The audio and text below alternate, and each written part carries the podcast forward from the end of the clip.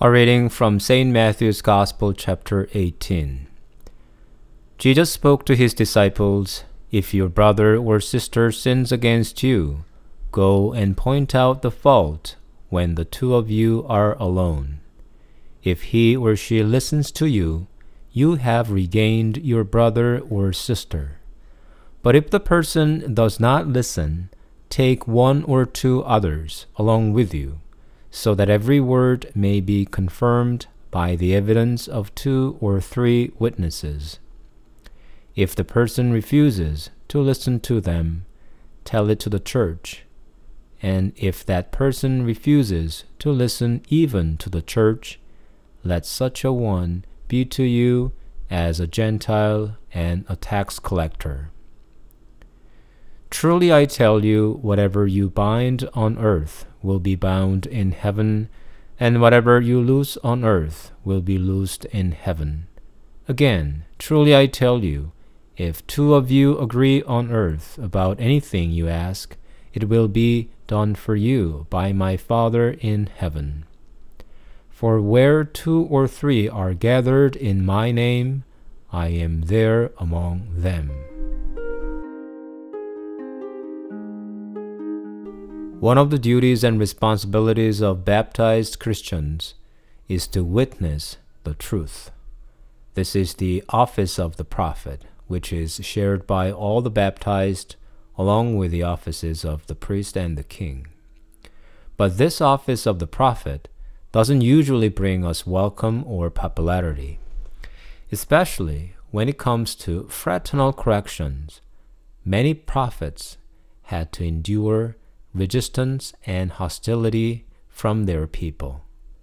Many prophets of the Old Testament were murdered by Israeli authorities.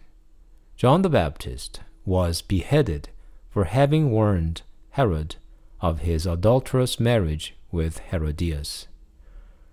What Jesus teaches in this Sunday's Gospel is also about fraternal correction. Anyone who has tried to point out the faults and sins of one's friends or families will know how uncomfortable it can be and what kind of negative reactions one can expect. There are few things that make us give up fraternal correction. First and foremost, when we ourselves are not sure of the truth, we hesitate to speak of the truth. In other words, when we are not convinced of certain teachings of Christ and the Church, we keep silent on actual violations of the teachings, even if outwardly we say we accept those teachings. Just think about sexual morality among Christians of our times. Secondly, when we are not convinced of the consequences of sins, we don't step out to stop our families and friends from committing sins. Idolatry and immorality are not only wrong because they are against God's will, but also dangerous because they result in the unhappiness of life and end up with God's punishment. Many Christians of our times accept relativistic views of happiness while they are ignorant of hell. Many Christians wish God would accept anything and everyone, no matter what they do, so that they don't have to say anything to their families and friends. Thirdly, when we fear any negative reactions of fraternal correction, we keep silent. This fear could be a psychological huddle but it could also indicate a lack of true love. If parents only want to avoid any negative reaction of their children, they cannot teach much. St. John tells us that love removes fear. If we choose to hold our tongues upon our friends' sins, we should ask whether we truly love them.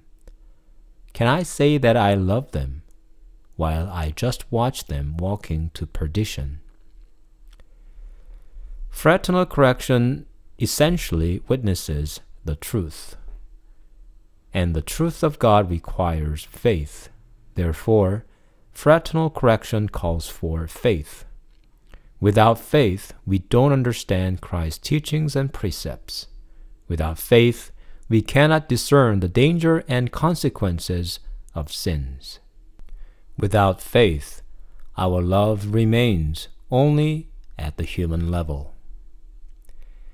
If we have difficulties to witness the truth before our beloved ones, let us examine ourselves of our faith. Let us pray that the Lord increase our faith so that we may witness the truth to liberate our beloved ones from their sins.